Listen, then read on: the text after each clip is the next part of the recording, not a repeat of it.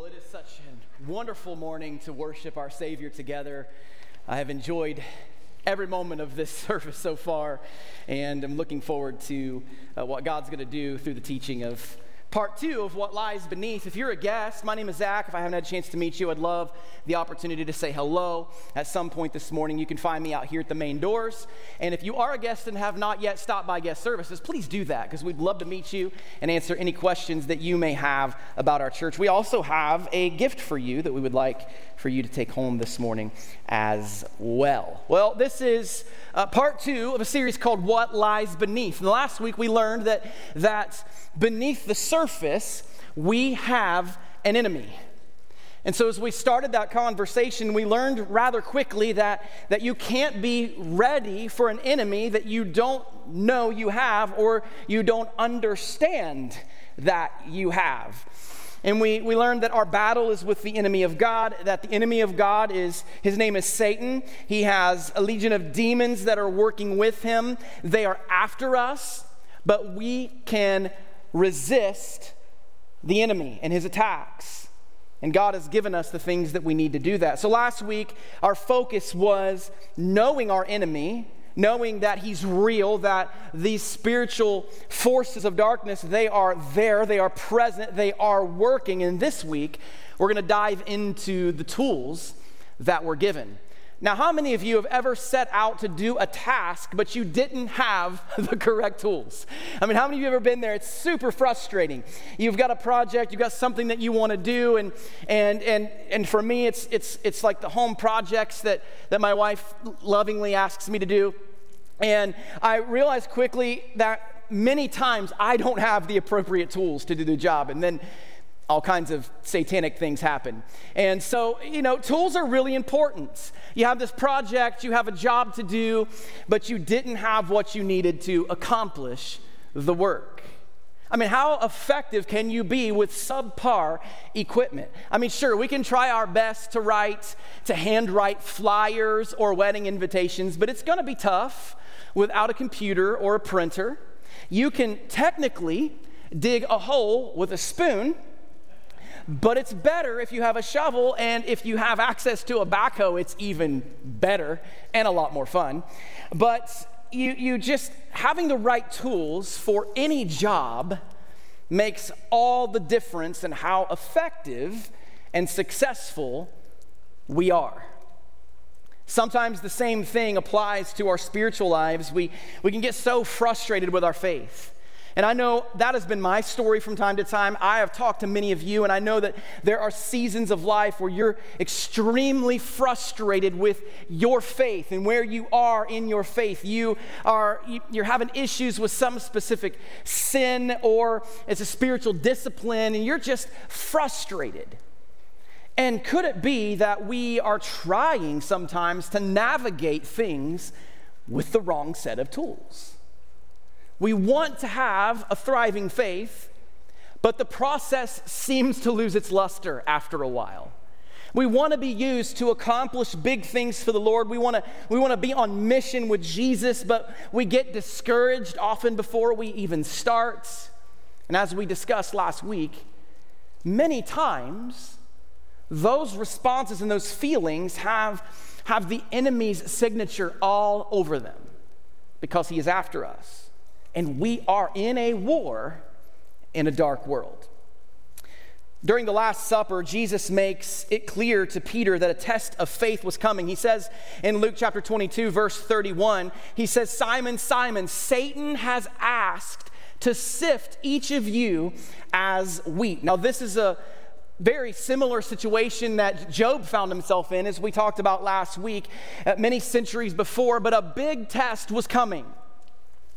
Satan wanted to, he wanted to shake Peter's faith. And he wanted to do it so harshly that, that he, would, he would fail, he would fall, making it obvious that these new followers of Jesus, they couldn't stand a chance. I want you to notice that phrase, each of you. Satan was coming after all of the, the, disciples, and some would pass the test, and others they, they wouldn't. But God still provides what they needed and He still provides what we need to pass, and He also offers the forgiveness that we need if we fail. We can never say that we didn't have what we needed for each and every battle and fight that we find ourselves in in this lifetime of following Jesus. I mean, we have to remember some things that Satan is a deceiver, he is a liar, he is an adversary, he accuses, he is a thief. And he has come to steal, kill, and destroy your life. And he is coming after you. He comes after God's people. As we studied last week in, in 1 Peter chapter 5, Satan is referred to as a, a prowling lion who is seeking someone to devour. But Jesus says something very interesting in this text in Luke 22. He says, But I have pleaded in prayer for you, Simon, that your faith should not fail. So when you have repented and turned to me again, strengthen your brothers. You see, Peter was going to be a leader in the early church, in the future church. And the prayer that Jesus prayed was answered. Peter would fall, he would fail, but he would also repent and follow hard after Jesus again. It was all part of the deal. It shouldn't be a surprise to us. This should be expected. Trials should be expected. Jesus had promised them eh, that, that these testings were going to come. He says it in John chapter 16 that trials and tribulations are going to come. He predicted that Peter was going to deny him three times, and he did. Acts chapter 14 reminds us that we will go through hardships and trials in order to enter the kingdom of God. Just listen to what James chapter 1 says. Dear brothers and sisters, when troubles of any kind come your way, consider it an opportunity for great joy. For you know that when your faith is tested, your endurance has a chance to grow. So let it grow. For when your endurance is fully developed, you will be perfect and complete, needing nothing. You see, trials and tribulations and struggles and challenges and all the things that you can insert into this list, they can strengthen us if we allow them to. In the end, and this is easy to say because I'm not currently going through any kind of struggle, but they can make us look more like Jesus because Jesus kind of set the table for what it looks like to endure persecution and trials and trouble and tribulations. He gave us an example to follow so that can make us look more like Christ. So, what can we do? How can we respond to these, these trials and these attacks that oftentimes are influenced by the work of the enemy? Well, if you have a Bible, find Ephesians 6 if you don't have a Bible, that's okay. It'll be on the screen. We'll be able to, you'll be able to follow along there. I'm going to be reading this morning from the, from the NLT and next week, so it may read a little different. Everybody's carrying a different version in here, anyways. So there's, it'll be on the screen. You'll be able to follow along and compare. But there is a spiritual world that is unseen. It's happening all around us, and we are humans who find ourselves living our lives in that world. While we're busy doing what we do, all of this stuff is going on and it's unseen. So in Ephesians chapter 6, verse 10, it says a final word. Paul is finishing this letter to the church in Ephesus where Timothy is the pastor, and he's, he's kind of ending this book with a, with a challenge and with a set of encouraging words. He says, A final word. Be strong in the Lord and in his mighty power. The first thing that we have to remember is this is strength for the battle comes from the Lord.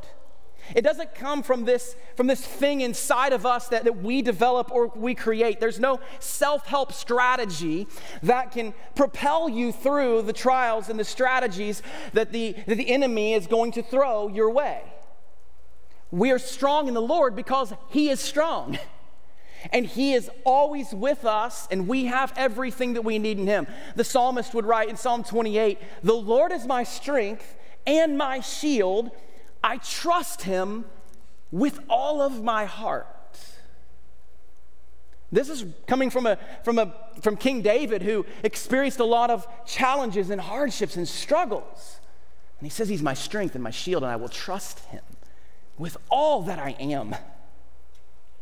You see, none of the power that we have comes from us. And if you've been following Jesus for any amount of time, you know that to be true. You know that there is nothing inside of you that can do what God can do in and through you. It's only from Him. And so Paul wants to start this, this challenge to these people with that reminder to be strong in the Lord. He continues. He says, Put on all of God's armor so that you'll be able to stand firm against all strategies of the devil. For we are not fighting against flesh and blood enemies, but against evil rulers and authorities of the unseen world, against mighty powers in this dark world, and against evil spirits in the heavenly places. Therefore, put on every piece of God's armor, so that you will be able to resist the enemy in the time of evil. Then, after the battle, you will still be standing firm. Do you notice a phrase that shows up twice in these verses? It's the phrase, put on. Put on your armor. This is an action directive. This is, this is not just a suggestion that Paul is making. He says, put it on. Put on the armor that God has given us. We are in a war. We are in a war with enemies from a spiritual world. It's unseen, it is dark, and it is evil. And we can't do it in our own power. We need weapons. We need the strength of our God Almighty. And we are given a series of weapons in this text. We're given offensive and defensive weapons. God has provided it all. Paul says to put on the whole armor of God. That would mean that He has provided everything that we need. Now, Satan will look for and he will target any area that is weak. So, guard it with the tools that are provided. You could say that Paul is, is commanding his readers here in Ephesus and us today to put on the armor, to use the weapons, and to stand firm against the enemy we shouldn't just pick up pieces of the armor. They're all important. This message that is from a loving pastor. Paul is, is, a, is a pastor. He's speaking to a church that he loves, that he started, and, and, and he loves these people deeply. And he reminds them that nothing will come from themselves, that we do all of this through the power that Christ gives. We do this all through faith. We should pray every day as Jesus prayed in the garden. In Matthew chapter 6, he gave us this example. He says, to not yield to temptation and to the enemy. That we can be certain that Christ has defeated the enemy. And because of that reality, we have to take the armor that God provides through faith and encourage and engage in the battle. We're in a battle either way. No matter how we look at it, we are truly in a battle. So, what has God provided us. Let's look at the tools here in verse 14, the first part. It says, Stand your ground, putting on the belt of truth. Now, we saw from John chapter 8 44 last week that, that Satan has been a liar from the beginning, and there is no truth at all in him, that he is the father of lies. His strategy is lies. He uses deception and manipulation and for followers of Jesus, we can defeat the enemy when our life is influenced and controlled by truth.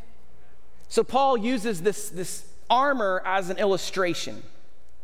And what's necessary to understand here is every piece of, of armor in that culture, in Roman culture, was connected. And if you don't study this deeply, you don't, you don't know that just at first glance, but, but they all work together.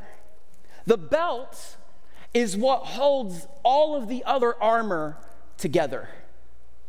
You see, without the belt, none of the other components work properly. And so, for the Christian, truth is what everything is built on. Truth is the foundation. If we want to see victory, if you want to see victory over the enemy and in life, truth is the foundation. It is our foundation. We can face the enemy without fear, as we just, we just declared in that song. When we are walking in truth, that's possible. John 17 says, to sanctify them by the truth, your word is truth. In John 8, 31 and 32, Jesus says, If you abide in my words, you are my disciples indeed, and you shall know the truth, and the truth shall make you free. See, we have to put truth into practice. If we don't, it's of no use. When Satan is whispering those lies into your mind, you will not be able to stand unless you know the truth. When Satan is whispering lies into your ear, when he is bringing up your past, when he is reminding you of that thing that, that you once did, you can remember because of truth that you have been forgiven and you are not that thing anymore. That's what truth does. Because truth is a sure foundation, and truth is the person of Jesus Christ, who was God in the flesh. He is perfect, was perfect, and will always be perfect. God said it, we can trust it. You can only respond rightly when you know the truth. Second part of verse 14, and the body armor of God's righteousness, or the breastplate of God's righteousness. For the soldier, this piece of armor was, was made of metal and it was made of chain. It went from the neckline to the lower waist, and this was a symbol that Paul was using for righteousness. It had thick rubber, like uh, substance on it. It was, it was thick, it was heavy. I mean, these dudes that wore these things were jacked. I mean, these were strong guys. I mean, this was not something for the weak. These things were heavy. But it's not our own righteousness. 2 Corinthians 5 says this For our sake he made him to be sin who knew no sin, so that in him we might become the righteousness of God. It's also the example of Christ in Ephesians 4 and to put on the new self, created after the likeness of God in true righteousness and holiness. This righteousness is the breastplate of righteousness, and righteousness protects your heart. That's the symbol that Paul is trying to make that Satan is a deceiver, he accuses, but he has more trouble doing that to a believer who is living through the Spirit's power and living a righteous life. You see, when we live rightly, when we do the right thing, it makes the work of darkness harder. When the accusations come, it's righteousness that comes from Christ that makes our salvation sure and clear. Really, this righteous living, it comes through our pursuit of it. We know what the Bible tells us that we are to be people who are pursuing holiness, pursuing being set apart from this dark world. Peter will write later in 1 Peter 1 that as he who has called you is holy, you should also be holy in all of your conduct. Since it is written, you shall be holy because I am holy. Speaking of Jesus and the example that he set. And then we have one more weapon that I want to highlight this morning. Verse 15. For shoes, put on the peace that comes from the good news so you will be fully prepared. Now, most of us are familiar with, with cleats. Those of you who've played any kind of sport, you understand what those are, but I want you to think of just a moment of a sandal with small nails coming out of the bottom. That's what these shoes that these Roman soldiers would look like. This was so that they would have secure footing in any battle that they may find themselves in. So they would not be slipping and, and falling on the rough terrain that they would often be fighting in. And if we think that we're ever going to be able to stand in any battle, it will be powered by the gospel. You see, the gospel prepares us for battle. Once we are saved, we are now at peace with God. Romans 5 tells us that, that therefore, since we have been justified by faith, we have peace with God through our Lord and Savior, Jesus Christ. That peace that so many of us feel inside, even when we go through hard times, comes as a result of the gospel. The gospel has provided us with all the peace that we need in this life. The gospel gives us a reason to not fear the attacks that come from Satan or even the attacks that come from man. We must be at peace with God if we plan to win the battle against the enemy. Because you're ultimately going to lose if you're not at peace with God because you're separated from Him. So, if we have sin or anything else between us and God, something preventing us living in this peace that the gospel provides, Satan will throw that in our faces and he will use that against us. I mean, if you have something come into your mind when I just said that, if you have a sin habit that you just haven't been willing to kick, you won't give it up. Can you look back and can you see how Satan has used that and magnified it? He often does. That's the work that he does. So don't let him be right about what stands between you and God and, and how you follow. Surrender that to Jesus repent and turn from that sin with the strength that God promises you and throw out that power that it's had over you.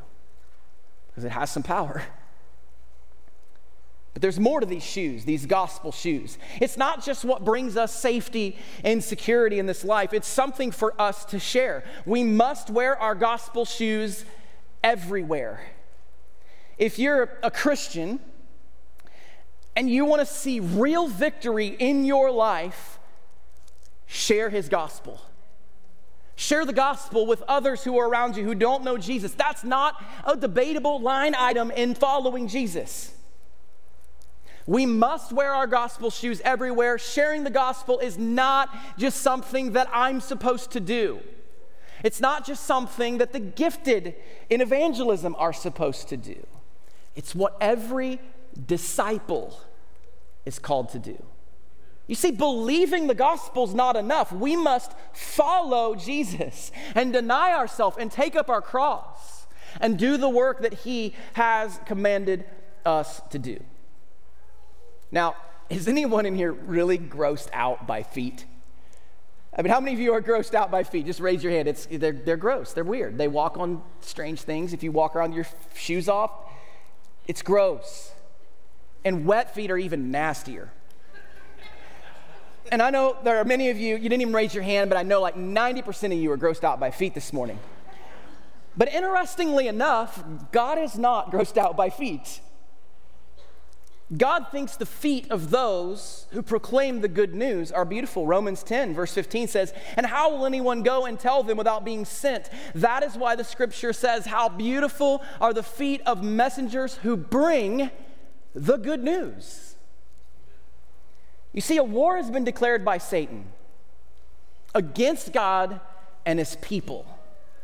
But we are warriors who carry and proclaim a message of peace. Not world peace, that's not a goal of the church, but eternal kingdom peace. Listen to 2 Corinthians 5, it'll be on the screen.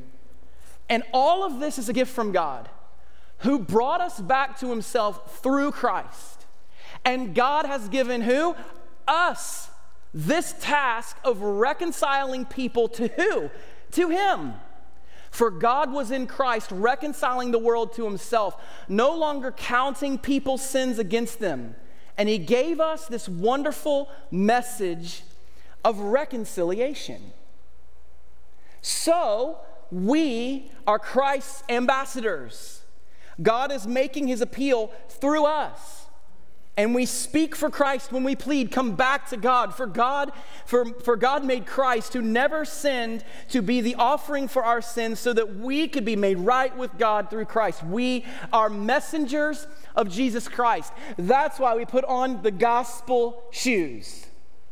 Where we go, where you go, where I go, to work, to school, to the neighborhood party or barbecue, whatever it is, the gospel should go with us.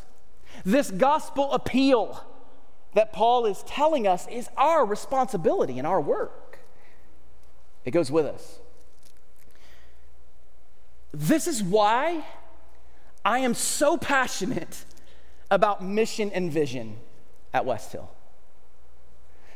This this verse, these verses are why I'm so on fire about leading people into a growing relationship with Jesus Christ. It's why I am so passionate about reminding you that that is what we are called to do. Not just called to do, but commanded to do.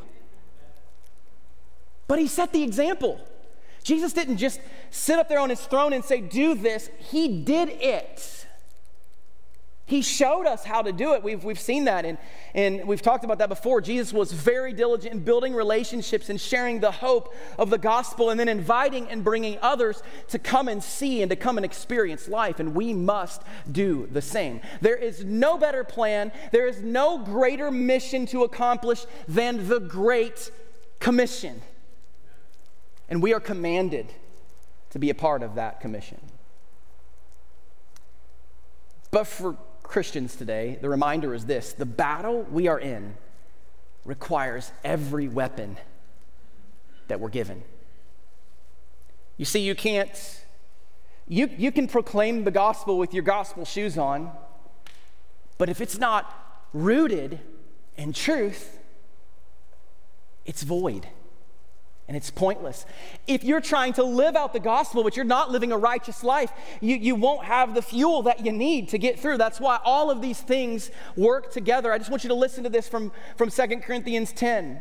Paul says, We are human, but we don't wage war as humans do.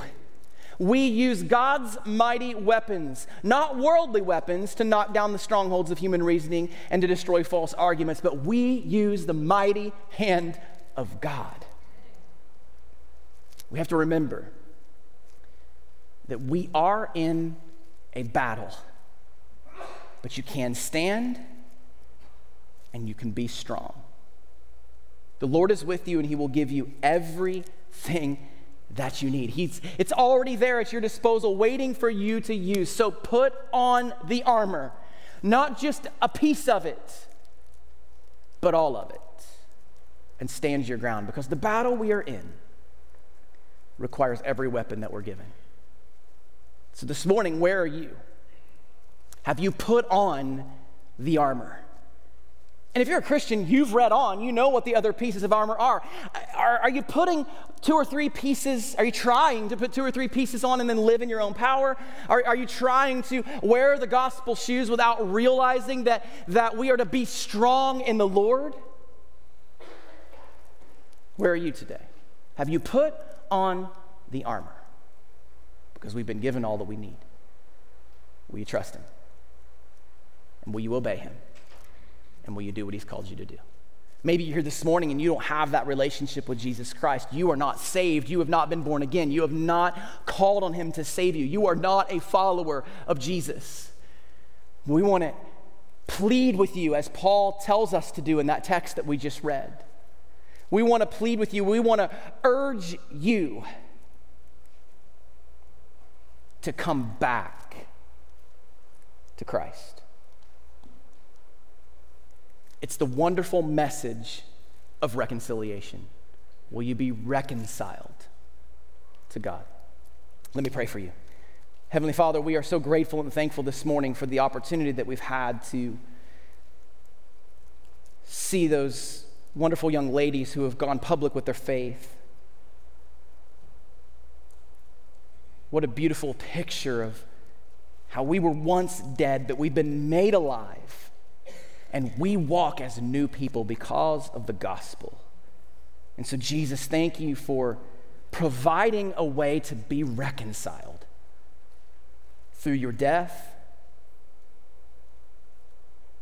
and your resurrection from the dead, conquering sin, death, and the grave. So, Jesus, thank you. And thank you for providing us with the tools that we need to stand firm against the spiritual forces of darkness, of evil that we encounter as Christ followers.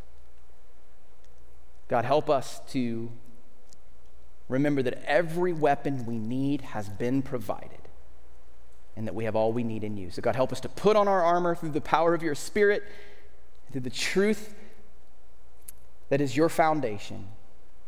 And it's in Jesus' name we pray. Amen.